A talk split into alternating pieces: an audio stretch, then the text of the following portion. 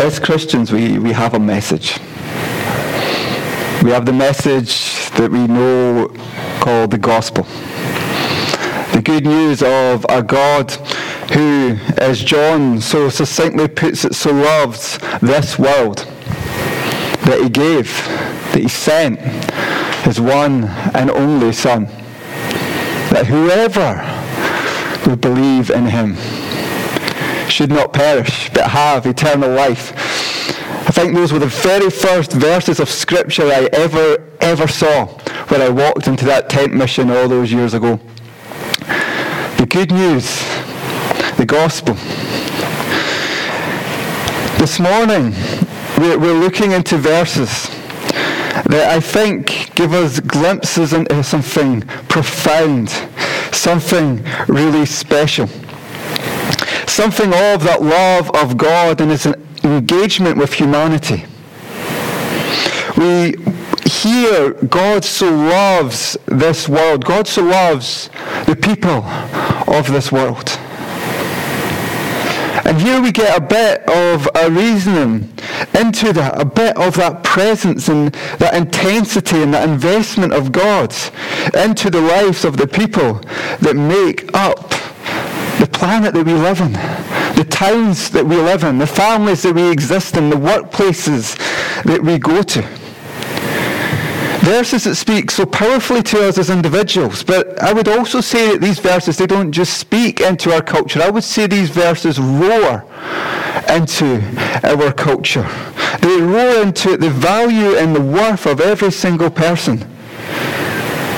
For these are verses that ultimately say that God truly is the God, the creator of every single living and breathing person.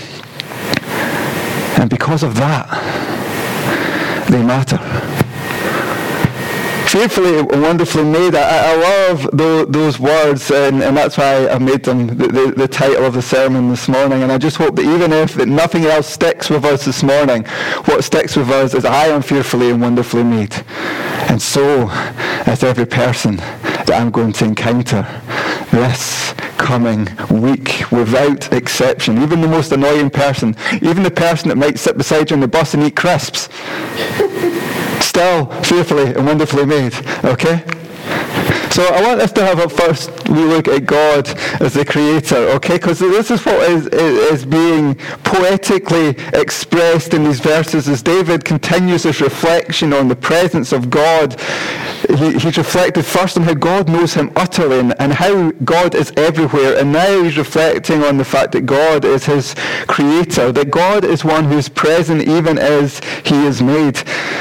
I find that phrase knitted together one that's really fascinating because I don't know if I don't know if I mentioned this right from the outset, but the very first sermon I ever preached was on Psalm 139.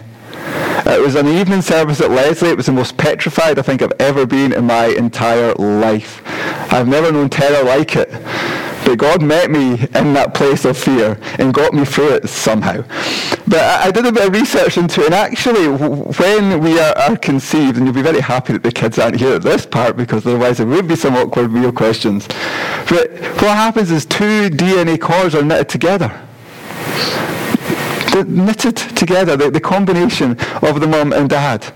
Now, does David have some sort of prophetic insight into exactly how somebody is conceived? I honestly couldn't say for sure, but I find that a very fascinating connection between what science has discovered, the mystery of, of, of a human life being formed, and also what David is alluding to here. But what we can say, and what is abundantly clear, is that God is present with that person as they are formed and their mother's womb, and he's somehow part of that process. And there is something really special about that. And when he's speaking about formed in the depths of the earth, he isn't trying to create an alternative to the stork theory. You know, what you tell your kids when they're young. How did I get here? A stork dropped you. Right? He's not creating an alternative to that saying, well, actually, you were buried in the ground and you popped up at some point when you were ready, like a carrot. Okay? What he's talking about here is this place that we as people couldn't see, a place of hiddenness. Okay? Now, we know now, of course, that we have the technology to actually see into the womb. You can you go for a scan. It's one of the routine things you do, and if you happen to want to, you can go for a 3D scan, which is terrifyingly accurate as to what's going on in there. Okay, spookily so in some senses. But what, he, what, what he's telling us is that none of this is hidden. It's all clear to God. God is there, and He is attentive to what's going on, and it gets into this place where He recognizes that He is fearfully and wonderfully made, which for David who is one who just seems to encounter challenge after challenge after challenge after challenge in his life. Some of them self made, others just situational. Recognizing this helps him find that place of confidence that, that the God who has made him is one who will stand with him. But we can also see from this that what God has made somehow deserves respect, it deserves honour. There is such a wonder to each and every person on this earth, a value to them. That God was somehow part of that mysterious process of the formation of a human being. And he comes to this place where all these days were written in your book before one of them came to be. Now, what, what can we take from that? Now, th- this is one of these places where we could almost draw the conclusion that everything that happens is just robotic. We're just going through pre-programmed uh, events and motions. I-, I don't actually think that that's what David is alluding to here because, well, one of the things we've got to realize, God exists outside of time. So if he wants to document every single thing that's going to happen in any of our lives, it's not actually that hard for him to do that. What I think it does communicate is that the, the, God that David is reflecting on and pondering, and I think it's consistent with what he's reflecting and pondering on, is a God who cares enough about the people that he has made that he would document that stuff. You know, one of the things we do as parents, um, maybe not with every kid, once you've had several, you might not do this, but you do a baby book. And in this book, you would write the first steps, the milestones of this child. You might, if you want to, keep some hair and some teeth and other weird and wonderful things. First toenail, I don't know. Um, but, but we document this stuff. Does that, does that spook you, the word toenail?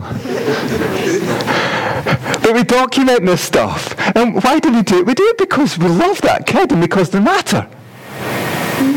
That's why we do it. And I think part of what we're seeing here is the same is true with God. Now, the, the, the, implications of that for how we live our life, let's not wrestle with that stuff because, well, the reality is you will hurt your head and you will not come to an answer because there are things that are revealed about God that we ourselves just we don't have the, the, the process and power to draw all of that. But one of the things I think we can see from this is that there's a God who cares enough about the people that he has made that he will have, and he, he is interested enough in the lives of those people to have that stuff documented. I think we can definitely take that from what David is saying here. So what we have then is David reflecting on God and reflecting on what God has done and drawing some profound and powerful conclusions from that. And I want us to take these truths and these conclusions and begin to apply them a little bit. The first thing I want us to recognize is that this is a truth for all. I want to start with a question. It's a question you don't have to answer aloud, okay? How do we decide another person's value? Criteria do we have for that? How do we decide? Let me make it first person. How do you decide another person's value? What are your criteria? What decide and define someone's worth? Because I think this is actually one of the most important questions that we can actually reflect on. Because what we use and the conclusions that we come to will decide how we think somebody else should be treated. What they deserve. Maybe even how we personally should treat that person and might even give us the, the capability to allow specific groups of people to be demonized which makes it very easy for us to justify ways of seeing those groups persecuted. The culture that we live in actually has plenty to say and teach us in this regard. How do we categorize people's value or worth? Well, money might be one way. If somebody is clearly loaded and has lots and lots of cash, they could be defined as successful and worthy of imitation. Intelligence might be another one. You might strongly, uh, it's okay to strongly respect and admire people of intelligence, but what about people that aren't? Does that impact on how we see their worth? It could be career. It could be good deeds. People that are doing lots and lots of good works. That could define our value. It could be looks. How somebody appears. Could define somebody's value. Maybe we're not always awed and, and, and respect and, awe of people that look like a supermodel or like, I don't actually know the male equivalent. Is it still Brad Pitt? I'm not sure. It was him for a while. I'm not sure if that's changed or not. Chris Hemsworth, that, that might be the new one. Um, oh yeah, I know who he is. Yes, that, that's that's that's my point. Um, Thor. Thor, that's right. But maybe on the flip side of that, when we see somebody that's scruffy and, and leaking trainers, unkept, does that define their worth? Does that, they select the person for who they are. Yeah. Looks have nothing to do with it. Exactly. And even with somebody ugly, they can be good at singing. That is very true. The danger is that we ourselves as Christians, that we adopt these mentalities. And what we do when we do that is we press a mute button on Psalm 139. And we say, actually, what the scriptures are saying here, I'm not going to adopt it as part of my perspective of how I see other people. And we lose part of the distinctiveness of holiness that God wants us to reflect into the world that we live in. For we have something important to say here. Something that people will not hear anywhere else. That each and every person has worth and has value. And this is part of what the Bible is teaching us and wants us to live out in the world before us. You know, these verses, I think, are, are, so powerful. And what I want to do now, Mike, if you could prep that video, is tweak the context a little. We've heard them read by Martin, and thank you, Martin, for doing this. I want us to hear them read again. Tweak the context and see what you make of this.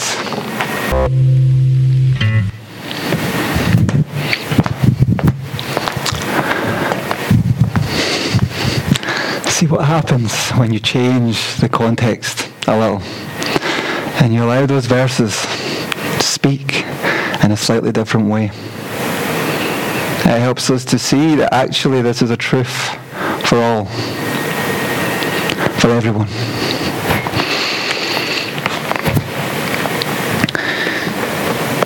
I have to say I didn't know if I would play that video because it's a personal truth for me. That's good. All those years ago, not long after we first started here, when we began that journey with Jude know these verses. I'd read them. In fact, as I told you, I'd preached on them.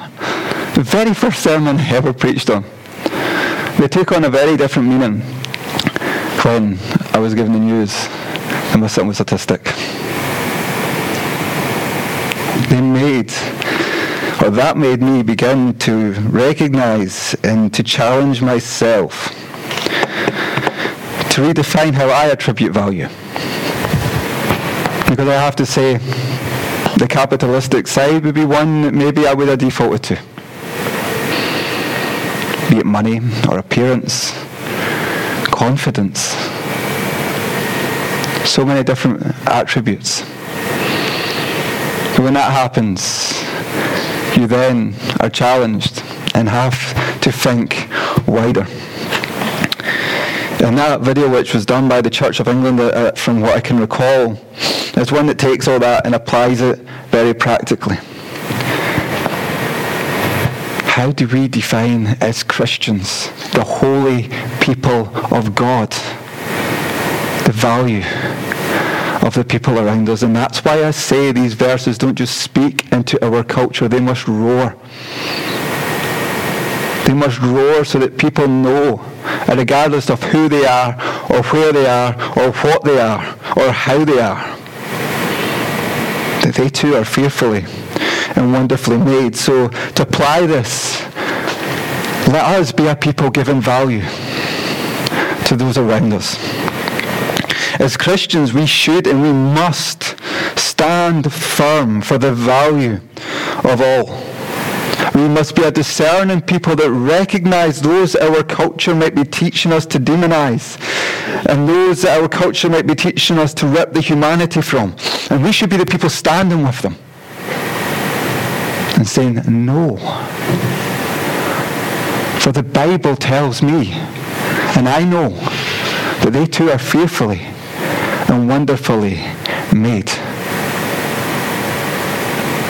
So who are the people in our culture, in our hearts, that we would say lack value? We need to challenge that because when we when we embrace those things, we, we, we, step away from the radical truths of Scripture, and these are radical truths, and the amazing God it reveals as well, by the way. Because we're also not just not standing on what Scripture says, we're also hiding a huge aspect of who God is. God will reveal himself through us to those around us. And if we aren't distinct, if we aren't holy, if we aren't showing any of this stuff, then how are they going to find a God who values all because he is their God? How are they going to find that? We've masked it, we've hid it, because we've embraced something other. A God who is their maker, who is their sustainer, and ultimately a God who is a father and he wants them to be their child and to know him as their father.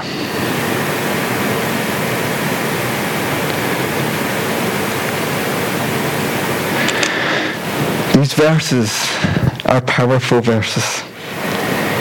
So how do we apply them? What do we as Christians have to say to immigrants, to refugees? What do we as Christians have to say to the Muslims or to the drug addicts or to the marginalized? To those entangled in debt?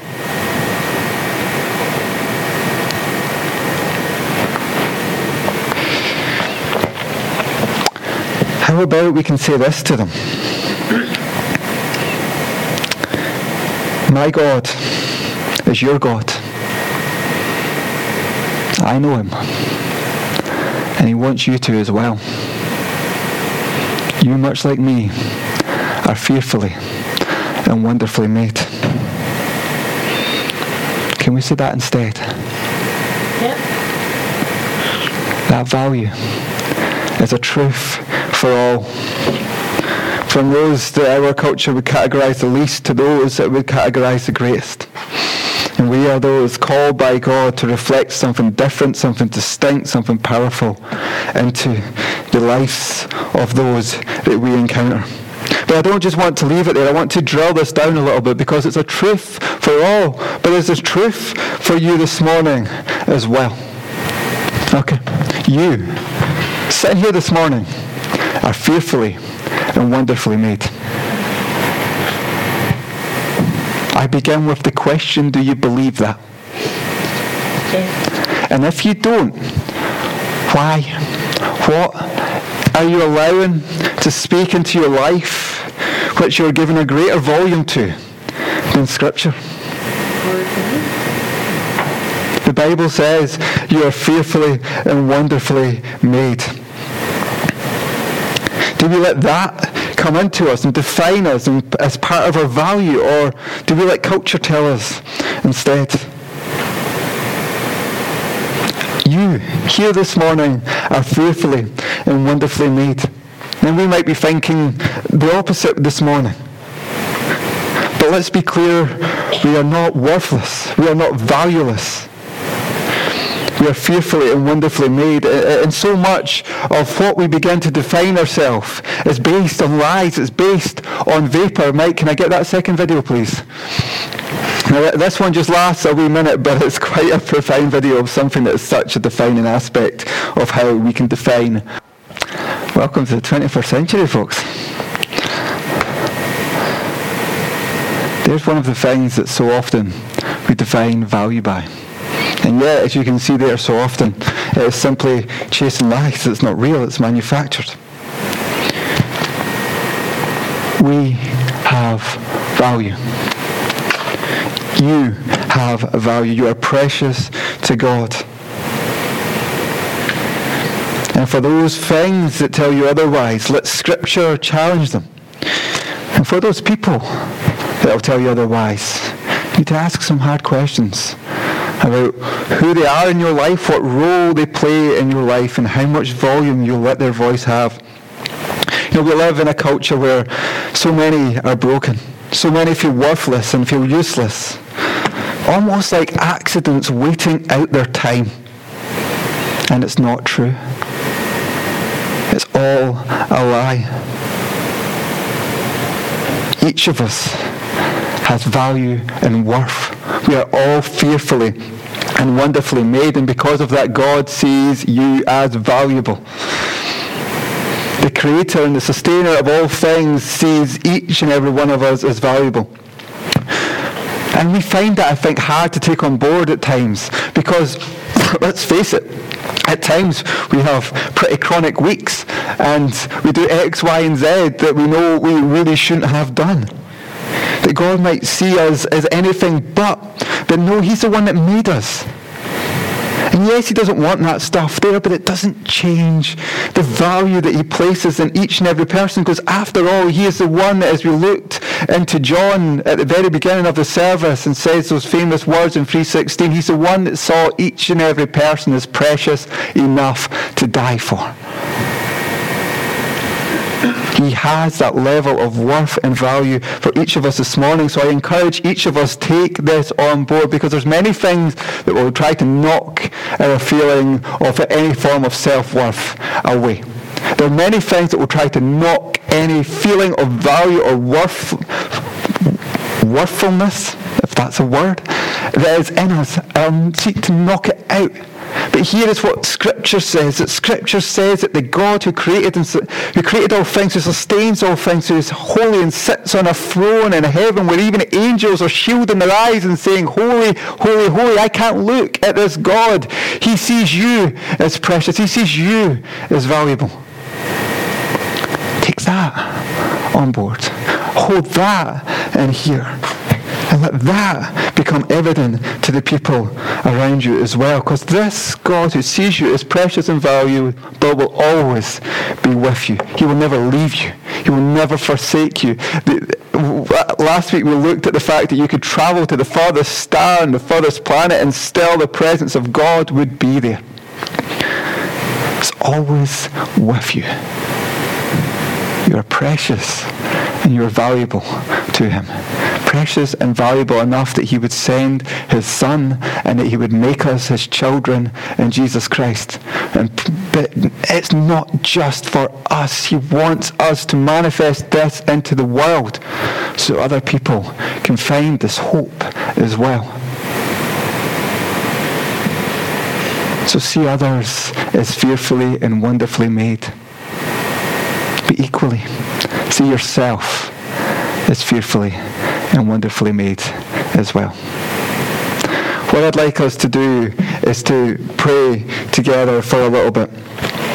Now, what I'm going to do is just lead, lead us through a, a, a, guided prayer with little bits of time for silence before we stand together and sing our closing song. Let's pray together.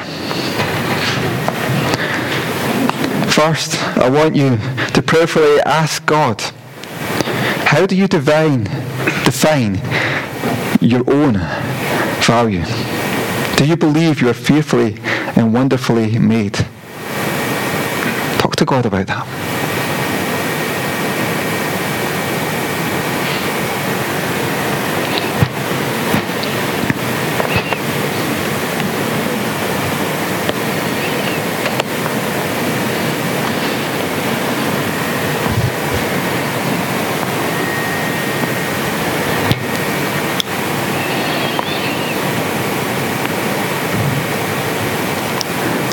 How do you divine, define the value of others? Talk to God about that.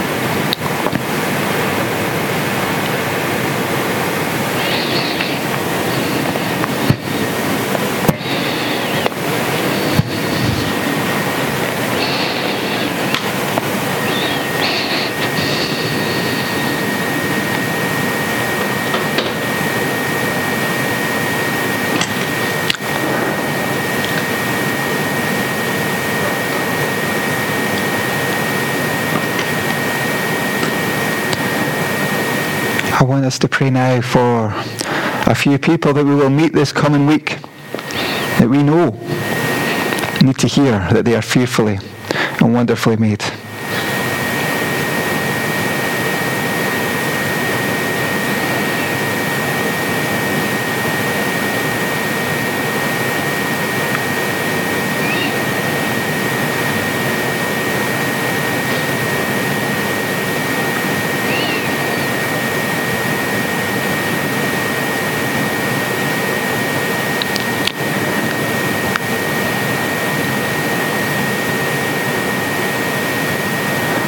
Now knowing the value, the faithfulness, and the presence of God, I want us to just simply pray for those that we know need that touch from God this morning.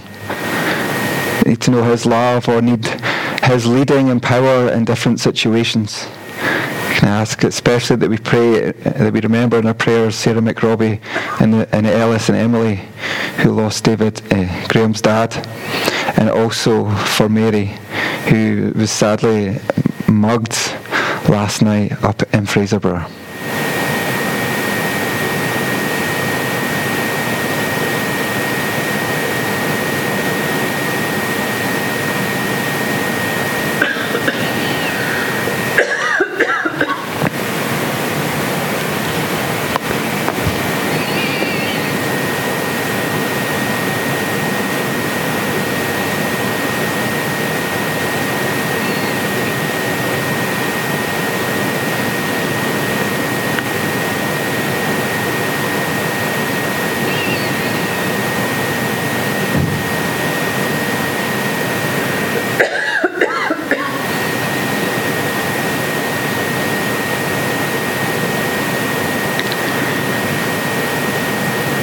Father, Lord, we hear these words that we are fearfully and wonderfully made. You know us completely, Lord. You know whether these, these are words that we have taken on as an aspect as to who we are and how we see the world around us, or whether they're just simply words that we can encounter every now and then. We pray, Father, that they would be words that help us define how we see ourselves and those around us as well, Lord. They would help us and empower us to be those holy people that you have set us apart and called us to be. And much like Jesus, we would begin to recognize that, that those our culture seeks to cast aside still have that value and that worth. We pray, Father, lifting up to you the prayers of our hearts, lifting up to you the struggles and the burdens that we experience this morning, and ask that we would see you moving in mighty and powerful ways. We pray, Father, for those that need comforted at this time, that you would draw so close to them, that they would be in no doubt who is with them this morning. We pray, Father, for the different situations and the fears and the anxieties that we are experiencing would know your presence, your power, your guidance, and your leading for those as well. But we pray, Father, that we as a church would be a people who reflect something of this distinctiveness, this holiness that Scripture calls us to, into our town, into our families, and to our workplaces. And as we do so, those questions would come. Why do we think that way? And we can talk about our faith in you and what your word declares over this world. Father, we thank you that you are a faithful God, that we know you to be such. And we just pray and ask your blessing upon each of us this morning. And we ask that you hear our prayers and that you answer them in mighty and in powerful ways. We pray these things in Jesus' name. Amen. Amen.